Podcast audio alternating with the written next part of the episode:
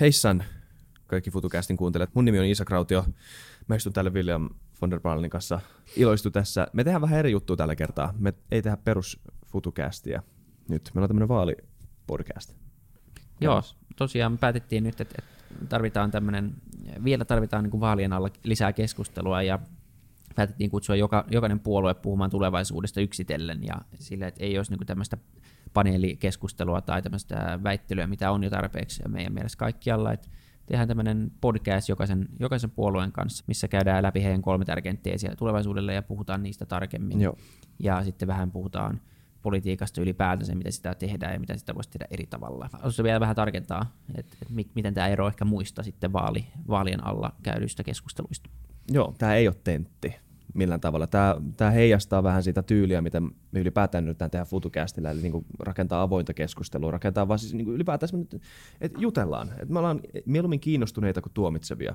Monet muut tekee eri tavalla. Totta kai niin Tentelle on iso paikka, varmaan siellä niin kuin, niin kuin haastavat grillaukset, sieltä löytyy ne oikeasti niin kuin ne, ne, ne, ne yksityiskohtaiset syyt, miksi kannattaa niin kuin äänestää paikoja toisia. Siis tämä ei ole mikään niin kuin vastalause suoraan niitä kohtaan, tämä on vaan meidän tyyli tehdä erilainen tota, keskustelu. Niin, ja tämä sopii Avata podcastin tyyliin ylipäänsä, kunnioitetaan ideoita ja, niin. ja ei käydä täällä sitä, sitä väittelyä, koska jos sitä ei tehtäisi missään muualla, niin me varmaan sitten tehtäisiin sellaista, sellaista keskustelua, mutta mut tämä on se, mikä meistä puuttuu ylipäänsä meidän keskustelukulttuurista, tämmöinen aika no, neutraali, tai se ehkä ei ole aina ihan neutraali, mutta siis aika semmoinen objektiivinen keskustelu, missä Joo. me yritetään pitää meidän omat mielipiteet kurissa ja, ja käydään vaan keskustelua ja, ja tuodaan nämä ideat rauhassa esille. Kyllä. Ei ole, mun, ei ole mun eikä sun vastuu kertoa kellekään muulle, mitä niiden kuuluisi ajatella. Ne saa itse päättää, mitä mieltä ne on näistä Kyllä. Jutusta. Ja samoin tavalla kuuntelijat, te saatte päättää sitten, että mikä teidän mielestä, kuka teki hyvää duunia ja kenen, niin, kenen mielipiteet siis. on fiksuja. Joo, just näin. Ja, se, ja tuota, sitten,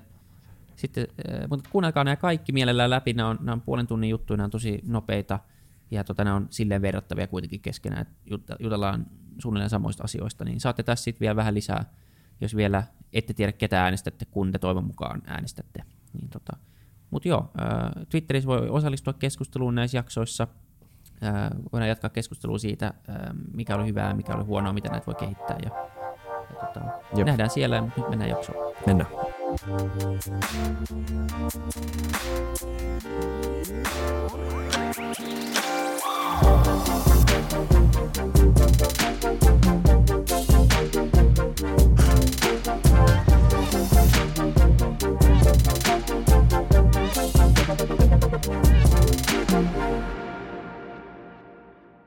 Moi kaikki FutuCastin kuuntelijat taas. Onks mulla, sanoks mä ton moi samalla tavalla joka kerta? Sanoit, että sulla on semmoinen radio moi. Moi. Siksi on se liidi. Se on, se on aina Vähän tämmöinen radiomainos suorastaan tulee tuosta moi. Tervetuloa kuuntelemaan FutuCastia.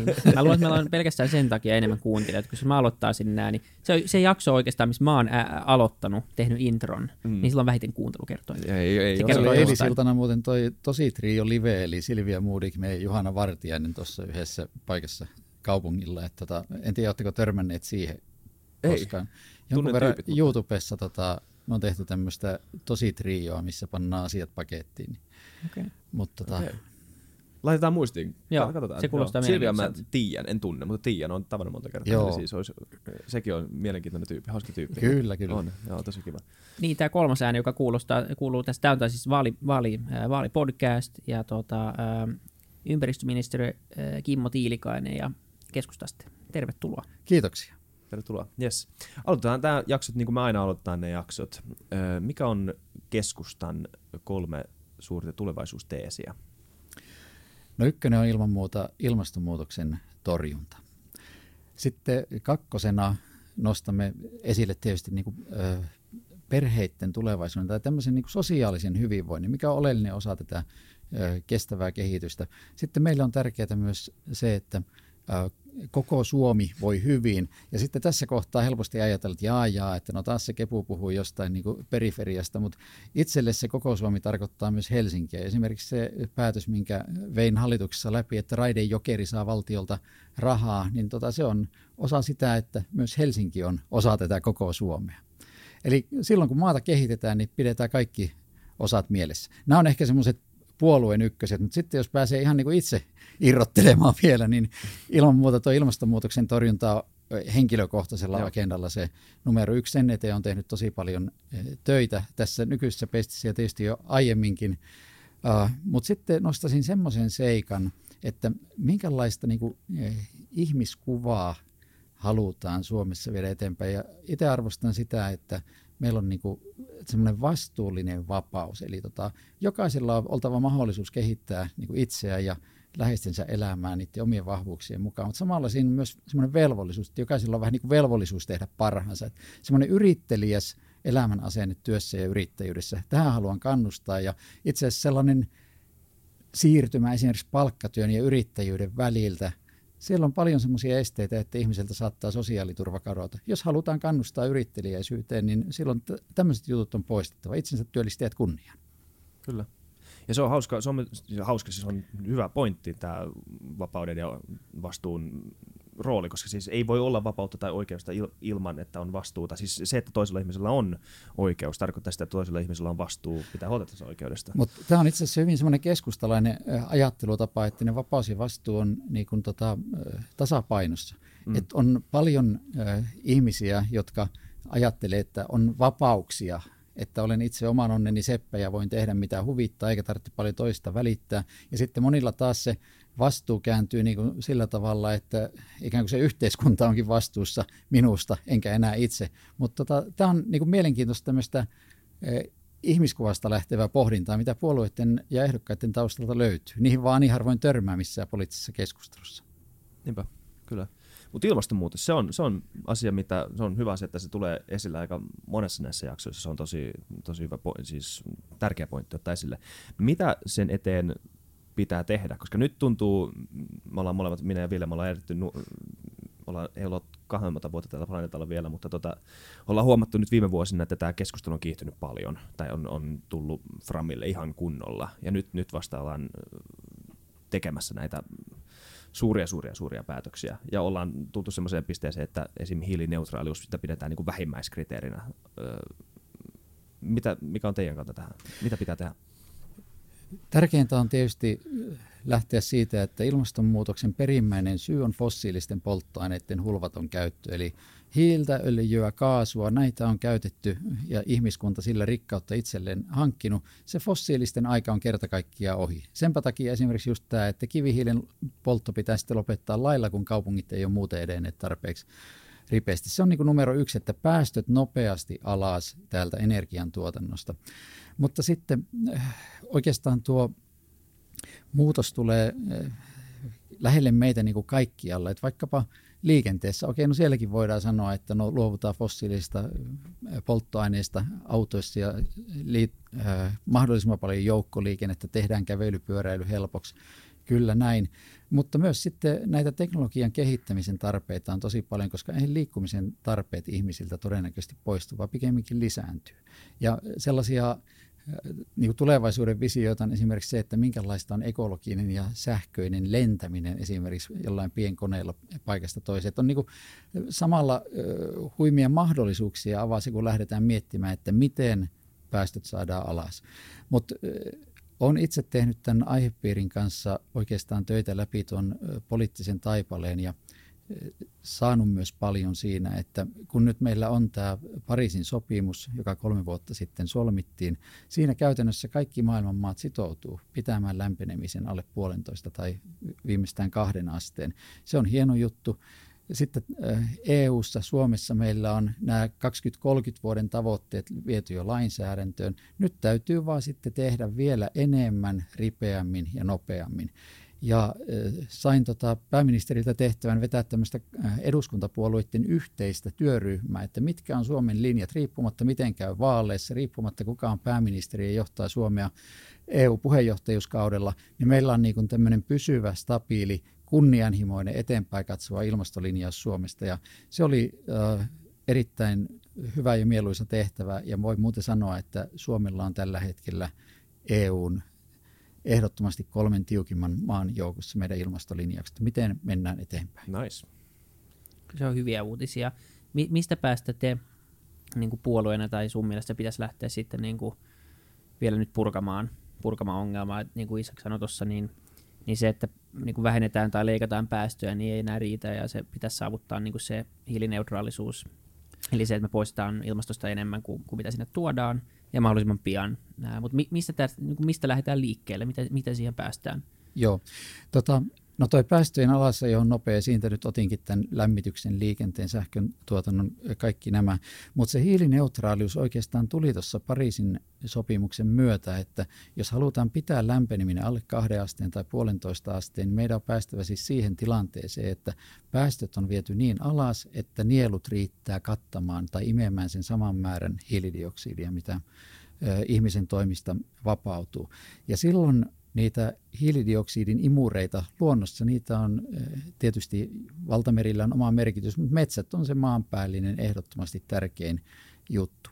Ja tässä on eh, Suomella muuten paljon annettavaa maailmalle, että kyllähän niin se metsän hoidon kestävyyden tarina, mikä meillä on. Vaikka totta kai aina voidaan menetelmiä laittaa paremmaksi, mutta tota, semmoinen satavuotinen historia siitä, että miten metsiä on vastuullisesti käytetty ja metsien puuvarasto on koko ajan vaan kasvanut ja kasvu kiihtynyt, niin sitä monessa päin maailmaa ihaillaan ja halutaan ottaa oppia ja syytä onkin. Nimittäin tarvitaan maailmanlaajuisesti lisää näitä metsäaluetta ja sitten paremmin kasvavia metsiä, jotta sitä hiilidioksidia sitten mahdollisimman tehokkaasti ilmakehästä imuroidaan. Mutta sitten se ikävämpi juttu on se, että tuo IPCCn viime syksyinen raportti, mitä se puolitoista astetta vaatii, niin se kertoo sen, että nämä toimet ei tule vielä riittämään, vaan meidän täytyy myös kehittää sitä hiilidioksidin talteottoa ja varastointia noin teknologisena keinona. Ja joskus kymmenen vuotta sitten ajateltiin, että hiilidioksidin talteenotto ja varastointi, se on sellainen hauska juttu, että sitten voidaan jatkaa fossiilisten polttoaineiden käyttöä. Mutta nyt se ajatus on se, että meidän on kehitettävä se, jotta pystytään ilmakehästä hiilidioksidia poistamaan tai yhdistämään sitä esimerkiksi biomassalla tapahtuvaa uusiutuvaa energiatuotantoa, jotta aidosti hiilidioksidipitoisuutta vähennetään eikä pelkästään enää estetä hiilidioksidin pääsyä ilmakehään. Ja se on muuten pitkä tie se tämän teknologian kehittäminen. Joo. Et pitääkö nojaa enemmänkin teknologiseen kehitykseen kuin, eh, tai se, se, mihin tästä voi johtaa, mihin kysymykseen tästä voi johtaa, on se, mitä me ollaan muuten kysytty tässä, on se, että mitkä on ne, mitkä on ne haasteet tässä rajoittamisessa. Yhtenä esimerkkinä on esim. nämä Ranskan tota, mielenosoitukset, jotka aika oleellisella tavalla liittyy näihin tota, no öljyn hinnan tota, sääntelyihin, eli suoraan ilmastopolitiikkaan. Toi on, toi on erinomainen niin kuin tulokulma tähän. Ja kun olin tuolla Katowicen ilmastokokouksessa ja siellä sitten Suomen puolesta tietysti monissakin tilaisuuksissa puhuin, mutta yksi pääpuhe oli, missä pohdin niin kuin tieteen ja politiikan roolia. Mm. Ja jos sen tiivistää, niin tiede kyllä kertoo, että kuinka paljon ja millä aikataululla meidän pitää vähentää päästöjä. Tiede, tutkimus, innovaatiot tuo niitä teknologioita, miten päästöjä saadaan alas, niitä ratkaisuja. Taloustieteilijät kertovat, että ei muuta kuin hiilidioksidille hintaa, niin kyllähän silloin tuota, se käy kalliiksi ja uusiutuvat voittaa alaa. Mutta sitten poliittisten päättäjien tehtävä on tehdä näiden periaatteiden mukaan sellaisia konkreettisia politiikkatoimia, joilla on vielä kansan enemmistön tuki mm. takana. Ja siitä oli Ranskassakin kysymys niillä joillain asioilla niitä ei ollut pystytty perustelemaan ranskalaisille. Ja se tekee tästä kaikkien haastavan. Ei se, että kyllä tiedämme, mutta se, että miten pitää se sosiaalinen oikeudenmukaisuus, että ihmiset ymmärtää, että nyt täytyy mennä kohti sitä kestävämpää maailmaa, vaikka se välillä vähän sattuu. Niin, mikä on ylipäätään se suhde niin kuin, yksityiskuluttaja-yritysten ja, ja niin kuin, sitten tavallaan kansallisen tason ja, ja sitten vielä ylikansallisen tason niin kuin välinen suhde, että kenen vastuu tämä on, onko se meidän kaikkien yhteinen vastuu vai, vai onko jollain enemmän kuin muilla? No poliittisena päättäjänä varon sitä, että en sysää vastuuta yksittäiselle kuluttajalle, koska poliittisilla päättäjillä on niin paljon vahvemmat työkalut käytössä. Ja tietysti kun on pitkää ilmastopolitiikkaa seurannut niin kuin tekijänä, ja Pariisissa saavutettiin sitten viimein se kansainvälinen sopimus, että käytännössä kaikki maailman maat halus antaa sen oman panoksensa. Se oli niin kuin huikea läpimurto. Ja se loi ensimmäisen kerran semmoisen luottamuksen ilmapiirin, että kyllä nuo muutkin tekee, koska sehän on ollut niin kuin menneinä vuosikymmeniä, että no mitä se hyödyttää, mm. jos me nyt täällä Suomessa, kun eihän ne siellä Intiassa ja Kiinassa. Nyt tämä keskustelu on niin kuin so, niin kuin semmoinen viime vuosituhannen keskustelu. Nyt mailla on sitoumus, maat tekee omien kykyjensä mukaan niitä toimia, mutta se luottamus siihen, että emme ole yksin, vaan että kaikki tähtää samaan päämäärään. Se on niin kuin vahvistunut ja sitä täytyy noissa kansainvälisissä neuvotteluissa ää, niin kuin, ää, rakentaa sitä luottamusta. Paras tapa rakentaa luottamusta on näyttää itse, että me muuten teemme.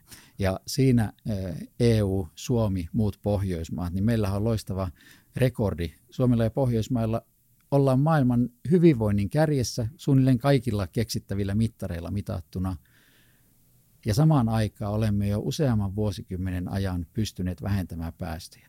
Tästä tilanteesta muuten maailmassa 100-130 maata unelmoi vielä, että ne pystyisivät kääntämään päästöt laskuun ja samaan aikaan pitämään ihmisten hyvinvoinnin niin kuin paranevalla uralla.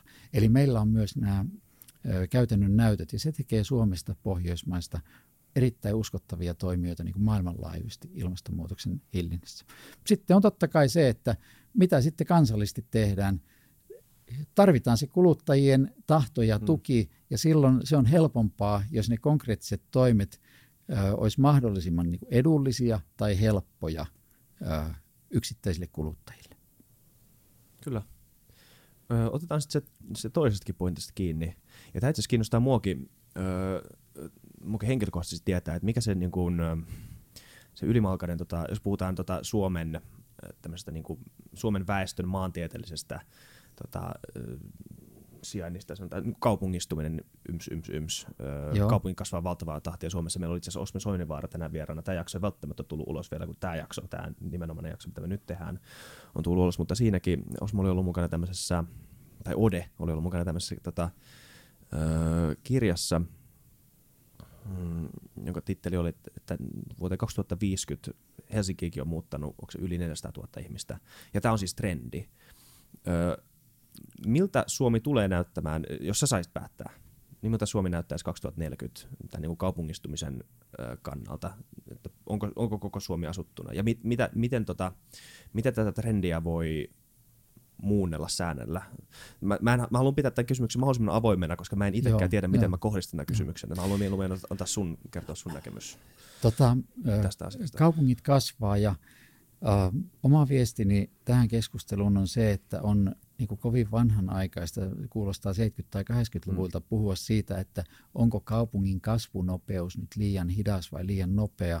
Oma viestini on se kansainvälinen suuntaus, että puhutaan kestävästä kaupunkikehityksestä. Mm. Se kasvu, mitä kaupungeissa tapahtuu ja äh, väkimäärän lisääntyminen, jotta se olisi kestävää, niin se täytyy olla ensinnäkin kestävää niin kuin ihmisten ehdoilla sosiaalisesti ja tietenkin ympäristön kannalta.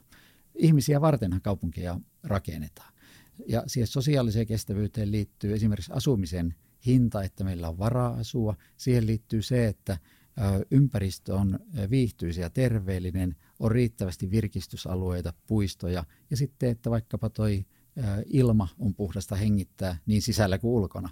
Eli nämä tämmöiset laadulliset elementit kestävässä kaupunkikehityksessä on paljon tärkeämpiä kuin kiistely, että mikä on se kasvunopeus. Niin. Ja silloin kun tällaisia juttuja pystytään toteuttamaan, niin hyvä. Ihmiset viihtyy kaupungeissa, on varaa asua, silloin kaikki on jees. Täytyy myös pitää huoli siitä, että kaupungin osat ei eriydy. Eli tämä segregaation torjunta, niin kuin poliittisella kielellä sanotaan, suomeksi se tarkoittaa sitä, että mielestäni silloin kaupungin osat ei ole eriytyneet liikaa, tai silloin pitää hälytyskellojen soida, jos vanhemmat rupeaa miettimään, että mihin kouluun voi lapsen laittaa. Että onko se lähikoulu vai joku muu. Silloin on joku jo mennyt siihen rajoille, että täytyy alkaa miettiä, että mitä voidaan tämmöisen segregaation tai kaupunginosien eriytymisen pysäyttämiseksi tehdä. Ja sitähän nähdään nykyään jo. Sitä, että Valitettavasti jonkun joo. verran. Kyllä. Miten sitten, mi, miten tärkeä se itse niin fyysinen jakautuminen, niin kuin, näet, nyt on, niin kuin, puhutaan siitä, että on kolme isoa kaupunkikeskusta tulossa, Helsinki, Tampere ja Turku. No Ode sanoi, että Oulu ja Jyväskylä vielä, mutta niin kuin, miten tärkeää on se, että koko maa olisi asuttu? Vai on, onko no ei väliä? se koko maa ole asuttu nytkään. Jos katsotaan mm, vaikka 10 kertaa 10 kilometriä ruutuja, niin Suomesta löytyy todella paljon autioita ruutuja. Totta. Ja niitä, mistä valot sammuu, niin niitä on paljon enemmän kuin niitä, mihin valot syttyy. Eli tota, tämä ajatus siitä, että koko maa, niin käytännössähän Joo. se tarkoittaa sitä, että jos otetaan historian kautta, niin yksi sellaisia merkittävimpiä keskustan aikaansaannoksia Suomen kannalta on se, että meillä on yliopisto- ja korkeakouluverkko kautta maan. Eli oikeastaan se lähde niin mahdollisuuksien kautta, että on hyvä, että jokaisessa maakunnassa nuorille on esimerkiksi mahdollisuus sitä tulevaisuutta rakentaa kouluttautumalla niin pitkälle kuin omaa halua ja päätä riittää ja vielä kohtuullisen laajaa tarjontaa, koska se koulutus, tutkimus, osaaminen, se on niitä mahdollisuuksien luontia.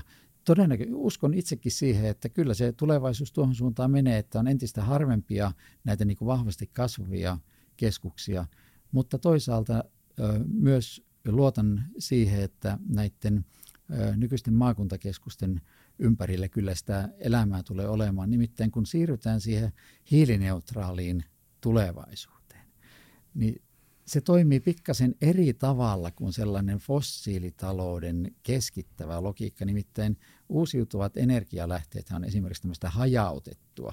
Ja moni muukin asia, jos lähdetään siihen hiilineutraaliuteen, kestävän kehityksen maailmaan, niin on enempi hajautettua. Eli tota, uskon siihen, että näitä elämisen mahdollisuuksia, yrittämisen mahdollisuuksia on Suomessa laajemminkin kuin vain näissä muutamassa kasvukeskuksessa, mutta se on se ennuste, että väestö näihin pakkautuu. Kyllä, ja se on totta, että teknologia on tekemässä arkielämästäkin omavaraisempaa sillä tavalla, että pystyy kasvattamaan. Puhuttiin tästä Risto Linturin kanssa, joka laati tämmöisen niin kuin, tulevaisuusraportin. Itse asiassa jopa edus, teki sen eduskunnalle, niin kyllä.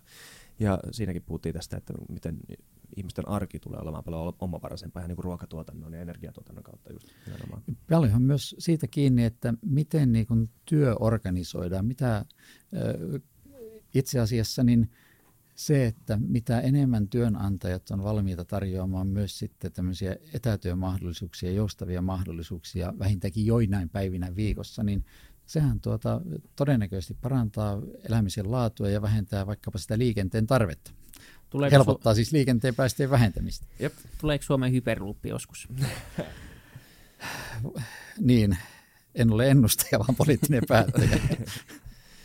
niin, hyvä. hyvä voipi tulla, voipi tulla. Toivotaan, että tulee tämmöinen nöyrä pyyntö kaikille, jotka pystyvät asiaan vaikuttaa. Olisiko siistiä päästä köpikseen ja junalla täältä? Niin, Kunhan nyt ensiksi saadaan se Helsinki-Tallinna tunneli syntymään. Se ensin. Että se, se ensin. Joo, joo, se on hyvä kyllä. askel. Joo. joo. Pitäisikö me ottaa tekemään jotain tämän asian tiimoilta? Pitäisikö me lähteä? tota, ö, yksi teema, mistä me ollaan puhuttu, ja niin liittyy ihan politiikan tekoon ylipäätään, kun tämä on tulevaisuuspodcast ja, ja, tota, ö, ja me ei olla ainoita ihmisiä, joista tuntuu siltä, että politiikkaa tehdään välillä ihan niin kuin myös syystäkin, hyvistäkin syistä tehdään niin kuin lyhytnäköisesti neljän vuoden välein, koska eduskunta valitaan joka neljäs vuosi. Eli tietysti, tietysti siis ihan niin kuin luonnollisista syistä. Eihän siinä turha lähteä syyttämään ketään, koska niihin se, niihin se järjestelmä on rakennettu. Ja on tietenkin olemassa asioita, jotka ovat tärkeitä juuri nyt. Mutta näetkö sä sen niin kuin lähtökohtaisesti minä, minkäännäköisenä ongelmana, että, että politiikkaa ei rakenteellisesti, tai sitä ei insentivoida, öö, niin pitkänäköistä politiikkaa ei niin tällä tavalla insentivoida. Kyllä se on ongelma. Hmm. Ja no, tämä ilmastonmuutoksen torjunta, mitä jo paljon käsiteltiinkin, niin sehän on niin kuin pitkäkestoinen juttu, minkä hmm. täytyy mennä johdonmukaisesti yli vaalikausien. Mutta sitten jos ajatellaan vaikkapa yritysten näkökulmasta, niin jotta joku yritys uskaltaa sijoittaa tai investoida – vaikkapa sen uuden ympäristöystävällisen niin. teknologian tuotantoon ja kehittämiseen, niin kyllä täytyy olla aika hyvä varmuus siitä, että miltä se tulevaisuus äh, näyttää. Eli äh, yritysten näkövinkkelistä sellainen ennustettavuus esimerkiksi talous- ja veropolitiikassa on tärkeää, että ei äh, poukkoiltaisi edestakaisin, koska se luo sitten sen mahdollisuuden, että pitkäjänteisiä sijoituksia tehdään. No sitten suuret uudistukset, niin kuin nyt on nähty, että ei tämä sosiaali- ja terveyspalveluiden järjestäminen ole ihan helpoimmasta päästä, että sitä on vuodesta 2004 suunnilleen äh, yritetty, mutta vaikeita näyttää olevan, niin tämän kaltaiset syvälle siihen yhteiskunnan palveluiden järjestämiseen menevät muutokset, rakenteelliset muutokset, niin ne on tietysti sellaisia, joita on vaikeaa yhdessä vaalikaudessa saada. Ja silloin se, että siellä olisi jatkuvuutta ja yhteistyötä yli hallitusoppositiorajojen, ne on, ne on tärkeitä, että niitä asioita ei pitäisi niin kuin vastustaa, vaan vastustamisen ilosta ja siksi, että herättää epäilyksiä kansalaisten joukossa, että kyllä nyt ollaan varmasti pieleen menossa, että eihän tällaista voi sallia, ellei ole itse tarjota parempia reseptejä tilalle. Niin me eletään kuitenkin, tuntuu ainakin siltä, että me ollaan, ollaan jo nyt tai ollaan menossa jonkinlaiseen murrokseen ja, ja tuntuu, että nämä rakente, rakenneuudistuksia tullaan tarvii enemmän kuin, kuin ehkä pitkään aikaan, niin, niin tuntuu, että ehkä se itse poliittinen niin kuin päätöksentekokin kaipaisi vähän päivittelyä ja se itse, itse niin kuin, koko sen, sen niin kuin, instituution rakenne voisi, sitä voisi vähän ravistella. Me puhuttiin Risto Siilasmaan kanssa tässä podcastissa siitä, että voisiko se olla sitä, että sua ei voi valita heti seuraavalle vaalikaudelle uudestaan, jolloin sun päätökset pitäisi olla tavallaan pitäisi olla niin hyviä, että ne muistetaan vielä kahdeksan vuoden päästä. Se oli vain heitto, mutta mut tavallaan tämmöisiä, että minkälaisia konkreettisia tapoja voisi olla niin kuin ajaa tämmöistä johdonmukaisempaa ja pitkäkestoisempaa politiikkaa? No tietysti uh, kansalaiset valitsee edustajansa, jotka sitten tuolla Arkadianmäellä päättää maan asioista. Myöskään sellainen niin kuin kovin, tai no tietysti kun itse ollut aika pitkään siellä, niin on oppinut myös arvostamaan sitä, että on päättäjiä, joilla on kokemusta useammasta vaalikaudesta ja ikään kuin sitä näkymää ja perspektiiviä. Tota, ehkä se lähtee siitä, että miten, niin kuin, minkälaista tulevaisuuden kuvaa nimenomaan ehdokkaat haluaa olla maalaamassa. Ja paljonhan tämä on sitä, että tavoitellaan julkisuutta. Mm. Ja sitä julkisuutta valitettavasti saa paljon helpommin vastustamalla aina jotain, että kun olen jotain vastaan. Niin, niin se on niin kuin tapa, millä tuota herätetään ihmisiä, herätetään julkisuutta, mutta kun ne ratkaisut vaatii sitä, että ollaan puolesta. Ollaan enemmän puolesta kuin vastaan. Ja siihen puolessa olemiseen liittyy se, että täytyy myös löytää niitä kumppaneita – eri puolueista toteuttamaan asioita. Ja se ei välttämättä ole sitten sellaista räiskyvää, mistä saa hyviä somepäivityksiä, mm. tai sitten 20 sekunnin klippejä tuonne TV-uutisiin, että kylläpä sanoin asakasti tuolla eduskuntasalissa nyt näin. Vaan tota, tämä on niin sen poliittisen järjestelmän tietynlainen ongelma, että miten palautettaisiin sitä arvostusta semmoiselle vähemmän räiskyvälle, mutta rakentavalle tulevaisuusotteelle. Mutta musta tuntuu, että tämä on niinku nykyajan keskustelukulttuurin ja, ja koko tämän niinku meidän nykyyhteiskunnan diagnoosi, että, että se, se politiikka niinku myötäilee tätä, mitä yhteiskunnassakin tapahtuu ja mihin meidän koko niinku kokonaisvaltainen keskustelukuuri. Joo, niin, niin, niin tämä. Mikä tämä oli se, mitä, mitä siinä äskeisessä Osmo Soinivaara-jaksossa, mitä me nyt ollaan varmaan muutama kymmenen kertaa tässä jaksossa on. Terveisiä Odelle. Terveisiä Odelle. Siinä tuli esille semmoinen hyvä lause, että nykyään tehdään politiikkaa, ei kun ennen, ennen tehtiin politiikkaa parhaimman argumentin ehdoilla, nyt tehdään politiikkaa parhaan mielikuvan ehdoilla. Eli siis toi on, toi on äh, hyvin sanottu, mutta vielä valitettavan totta. Niin, joo. Ja siihen, siinä häviää just ne hitaat ja harkitsevat ja, ja ei niin niin, ei niin räiskyvät päätökset. Niin, jos miettii vielä, että ihmisiä on hirveän erilaisia, että me, niin. jotkut pärjää hyvin tämmöisessä kovatempoisessa päätöksenteossa ja tämmöisessä räiskyvässä maailmassa. Sitten on paljon tämmöisiä pohdiskelijoita, jotka sitten voi kuitenkin keksiä kaiken maailman hyviä ideoita, mutta ne ei, A, ne ei saa tilaa sille pohdiskelulle ja B, niin mitään tai mm. ehkä välttämättä kuule sitten niin, niin selvästi. Toi on ihan totta ja sehän ei päde pelkästään politiikkaa, vaan myös laajemmin ylipäänsä yhteiskuntaa, että kokeeko ihmiset, että heillä on mahdollisuus vaikuttaa omaan elämäänsä ja siihen, mitä lähiympäristössä tapahtuu? Vai onko se niin kuin, että on, on karannut kontrolli näpeistä, että en, en pysty, tuntuu, että ei niin kuin niillä omilla mielipiteillä on merkitystä. Ja jos halutaan, että demokratian semmoinen oikeutus säilyy, se, että ihmiset valtaosin käyttää äänioikeuttaan vaaleissa ja vielä harkiten, no kuka tekee milläkin perusteella, sitä täytyy aina kunnioittaa. Jokaisella on yksi ääni ja se on tavattoman arvokas. Mutta se ajatus siitä, että tunteeko, että sillä äänellä on merkitystä tai tunteeko, että pystyy vaikkapa siinä omassa kaupungin osassaan vaikuttamaan siihen, että mitä lähiympäristössä tapahtuu, niin tämän säilyttäminen on oikeastaan sitä, että voidaan säilyttää demokratia. Kyllä. Koska parempia järjestelmiä ei taida olla nyt ei vielä. ihan näköpiirissä. Mutta voisi keksiä. Niin. No juu, siinähän sitä olisi tulevaisuuskuvaa. mikä se oli huono, mutta paras mikä meillä on. No joo. Ei. Voi, Tätä... voi olla pahempikin, niin. niin kuin ollaan nähty. Meidän tuota, viimeinen kysymys näissä jaksoissa on aina ollut, ollut tota, ähm, yksinkertaisen, yksinkertaisen vaikea. Eli yksi joko puolueen tai nyt ehkä tässä tapauksessa niin kuin sun niin kuin unelma Suomen tulevaisuudelle ja, ja miksi se olisi tärkeää, että semmoinen asia toteutuu. No se on se hiilineutraali Suomi 2030-luvun kuluessa, mutta siihen täytyy tehdä se lisäys, että missä ihmisiä palkitaan yrittelijäisyydestä. Hyvä. Nice.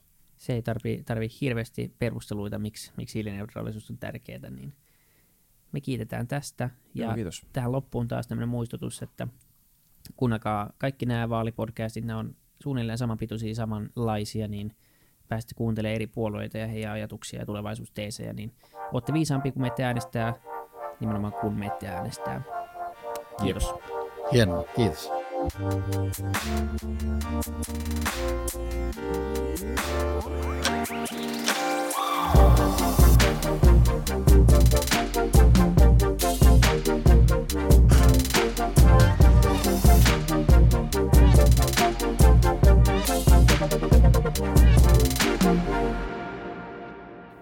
Kiitti kaikille kuuntelijoille, yhteistyökumppaneille ja FutuCastin koko tiimille. Isa Kraution ja William von der Baalinin lisäksi, Isa Kraution minä, tiimiin kuuluu tuotantovastaava Samuel Happonen ja media vastaava Tuumas Lundström. Ja kiitos Niko Noanalle tästä upeasta tunnaribiisistä, joka on mukana Lululandissa. Seuratkaa mitä somessa nimimerkillä FutuCast, millä tahansa podcast-alustalla, ja niin ja saa arvostella. Mielellään. Thanks. Moi moi.